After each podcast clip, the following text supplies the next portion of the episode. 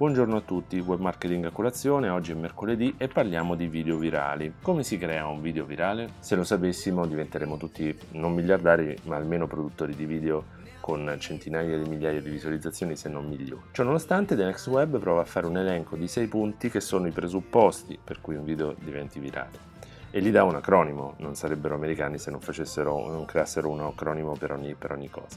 L'acronimo è STEPS dove ogni lettera ST e PPS è un punto di quelli elencati e il primo è social currency, ovvero la, la valuta sociale, eh, dove si dice che tutti siamo ovviamente preoccupati da quello che gli altri pensano di noi, perciò tendiamo a condividere più facilmente qualcosa che possa dimostrare che conosciamo quel fenomeno, che ne sappiamo, insomma, e che quindi quel dato meme o quel, quell'argomento fa in qualche modo sorridere. Ci sono poi triggers, ovvero degli inneschi eh, delle formule usate per portarci a completare una determinata frase, possono essere delle citazioni da film, possono essere delle filastrocche, una cosa che eh, è facile da capire se provate a dare un occhio agli esempi che fa proprio l'articolo che vi linko sull'approfondimento su francoquini.it. Ovviamente fa degli esempi basati sulla storia americana e quindi sui loro eh, meme, sui, sui, loro modi di dire, ma è facilmente comprensibile dove vogliono andare a parare con, questo, con questi ganci, con questi inneschi,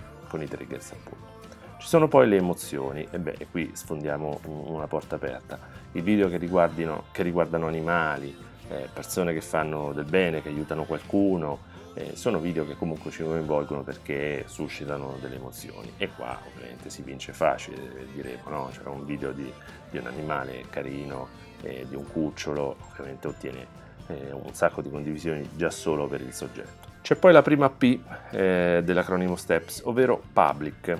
Eh, sembrerà banale da dire, ma un contenuto più è popolare e più eh, sarà facile da condividere. Per questo poi un contenuto diventa virale, perché eh, la condivisione è esponenziale. Una volta che entra in un certo circolo, se verrà ricondiviso, se otterrà tanti retweet, facilmente si entrerà in quel filone per cui lo si condividerà proprio perché il contenuto è tanto popolare. C'è poi il valore pratico e qui eh, apriamo il capitolo dei video di ricette o, di, mm, eh, o pratici, per capirci quelli di BuzzFeed dove si ricicla magari una bottiglia di plastica per creare un oggetto molto utile. Quei video ripresi dall'alto, no? dove viene in, in, pochi scatti, con una tecnica magari di stop motion, viene mostrato come realizzarsi facilmente in casa un piatto oppure un oggetto. E alla fine, forse il più importante, sono le storie. Qualsiasi contenuto diventi virale ha dietro un, un, percorso, una narrazione, qualcuno direbbe storytelling, anche se supporto poco questo, questo termine, però diciamo le storie, ecco, trasformare un contenuto, qualsiasi contenuto, fosse pure eh, la comunicazione di un'azienda, in una storia è un discorso vincente, a partire dal gattino raccolto per, per strada dalla bambina del, dello spot Barilla anni 80 che divenne tanto celebre anche per via della, della musica ovviamente, e a finire a tutto quello che oggi eh, possiamo vedere su, sugli spot televisivi oppure anche sui social network. Le storie ormai sono state infilate ovunque e i social network come Instagram trasformano poche foto eh, in una vera e propria storia, ma pensiamo anche agli spot che in, po- in, 30 secondi, episodio dopo episodio, cercano di raccontarci un mini serial, no?